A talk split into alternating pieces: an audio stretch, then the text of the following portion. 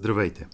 Вие слушате Да поговорим за Балканите, подкаст на Института за балканистика с Център по тракология при Българската академия на науките. В този епизод доктор Стела Стефанова разговаря с Штефан Зомер. Штефан Зомер завършва немски язик и история в университета в Хановер. Работи като учител от 2002 година. В продължение на 8 години преподава история и немски язик в София, най-напред в 91-а немска езикова гимназия Константин Гълъбов – а след това в 35-то средно езиково училище Добри Войников. В момента е учител по немски язик, история, политика и економика в гимназия в Леер, Северна Германия. Здравейте, господин Зомер!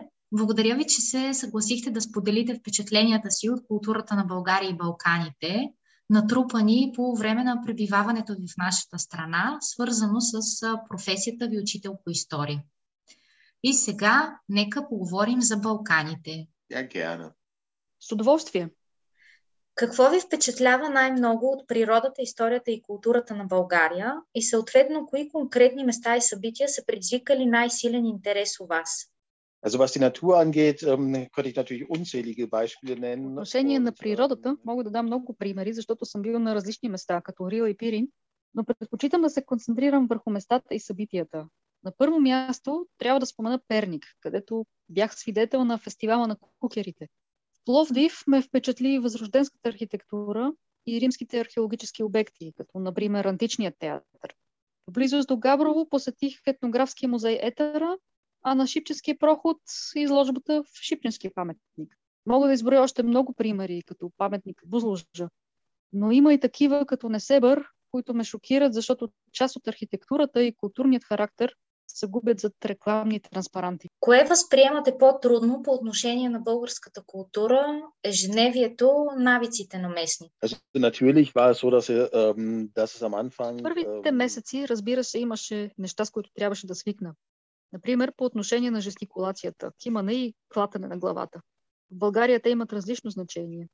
Така в началото интерпретирах кимането на таксиметровия шофьор като да, което всъщност не беше вярно. Като споменавам таксиметров шофьор, се сещам за друга тема – уличното движение. Тук, особено като велосипедист, адаптацията беше трудна. Но в това отношение трябва непременно да поясня, че в последните години настъпиха сериозни промени. Сега има много повече велосипедисти, за които се изградиха и повече велоалеи. Особено неразбираемо за мен беше нещо, с което никога не бих могъл да свикна. Обичаят тричане на кучета, село Бродилово в Странджа. От гледна точка на един централно европеец, това е мъчение на животни. Доколко запознат сте били с България преди идването си в страната и съответно с какво сте свързвали Балканите до този момент? В България не знаех почти нищо. От директора на немския отдел в училището чух, че има идеални условия за ски. От един приятел получих подарък книга от 80-те години. Тя, разбира се, представя едно от минало економическо и политическо време. Що се отнася до Балканите като цяло, впечатление имах само от посещението си на Карпатите в Румъния през 2002 година. Благодарение на това имах известна представа за региона и живота на местните. Като преподавател по история, дали и как престоят и обиколките в България са разширили погледа ви и са обогатили знанията ви за историята на страната?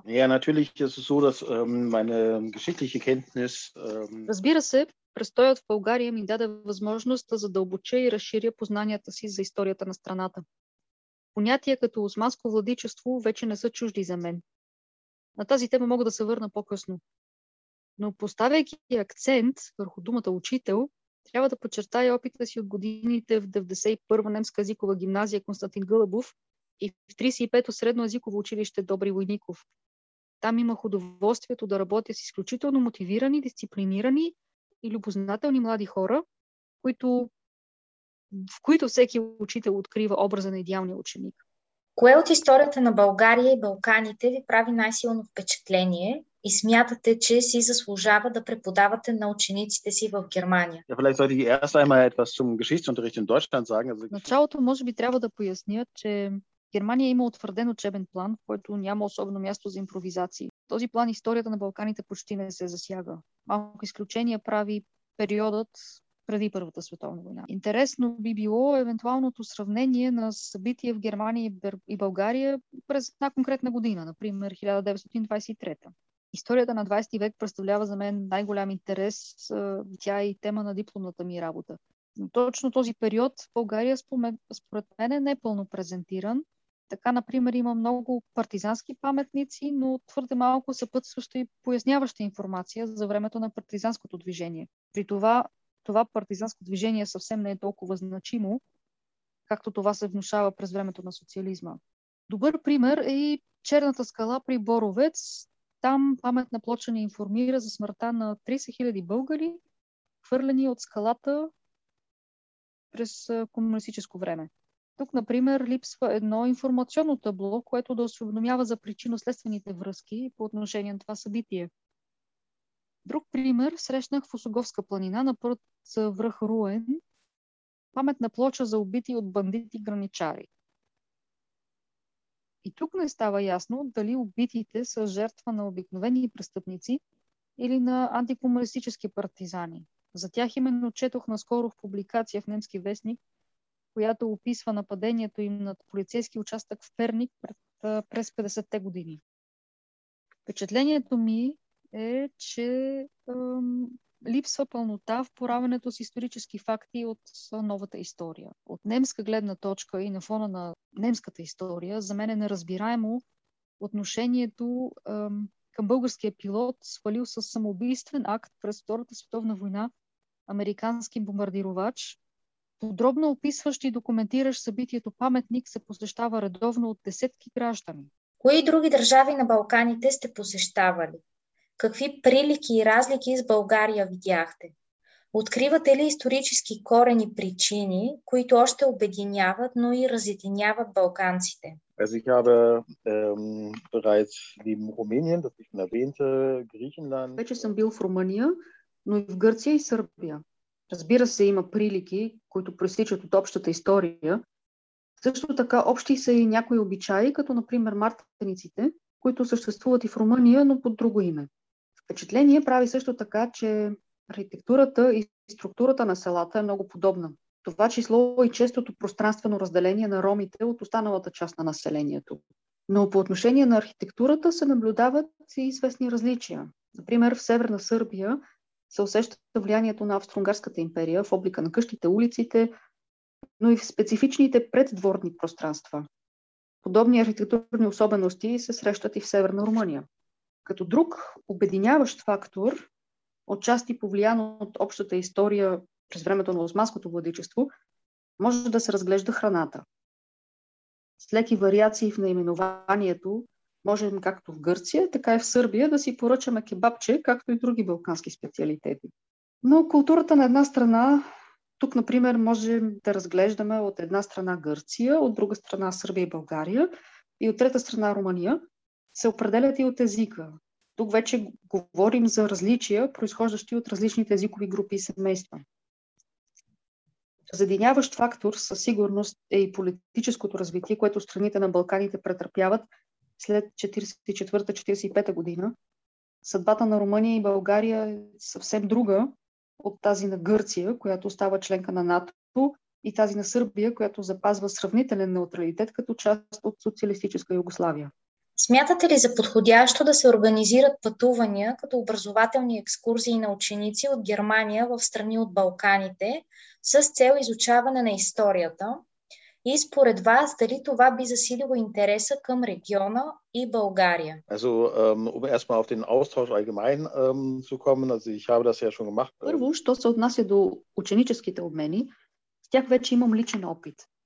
Не с историческа тема, а във връзка с други изследователски въпроси и придружени с съвместна работа с избрани печатни медии. Но със сигурност това е средство, което провокира интереса. Най-добрият пример за това, доколко едно подобно мероприятие може да засили интереса към България, може би е един мой бивш немски колега. След като участва в такъв ученически обмен, той решава да кандидатства за учителско място и става учител в Благоевград, но по отношение на историческия аспект, аз вече споменах, че в учебния план по история в Германия не е предвидено място за Балканите. Дори ако вземем конкретно аспекта римска епоха, който е част от учебния план, България не е непременно първата дестинация, за която един немски учител би се сетил. Както в Германия, така и в съседни страни на Германия има достатъчно примери за римски обекти. Интересна тема от друга страна би била различията в историческото съзнание, които вече отчасти засегнах. Така биха могли да се изследват различните интерпретации на един от минал исторически конфликт и как те формират нашето историческо съзнание. Например, конфликта между Балканските страни и Османската империя и вариантите за неговата интерпретация. Ботев като борец за свобода или като терорист в зависимост от различната перспектива. Но тук говорим само конкретно за България. Ако разширим спектъра, Сърбия и Гърция са примери за балкански страни, в които може да се разглежда темата за немската окупация. Така биха могли да се организират ученически лагери, примера на съществуващи подобни проекти с Русия, в които учениците от двете страни съвместно работят върху теми от общото богато на конфликти минало и посещават някогашните бойни полета и участват в откриването и полагането в гроб на тлените останки на новооткрити жертви на войната. Тук не трябва да забравяме и финансовата страна на подобни мероприятия, а също така, че е нужно наличието на достатъчно заинтересовани страни. Но ако въпреки тези трудности подобен проект успее да се реализира, то той със сигурност би бил печеливш и за двете страни. Да поговорим за Балканите е подкаст на Института за балканистика с Център по тракология при Българската академия на науките. Ако искате да слушате новите епизоди веднага, щом излязат, абонирайте се в Apple Podcasts, Google Podcasts или Spotify. Информация за актуалните събития и инициативи на института може да намерите на нашия сайт balkanstudies.bg. thank you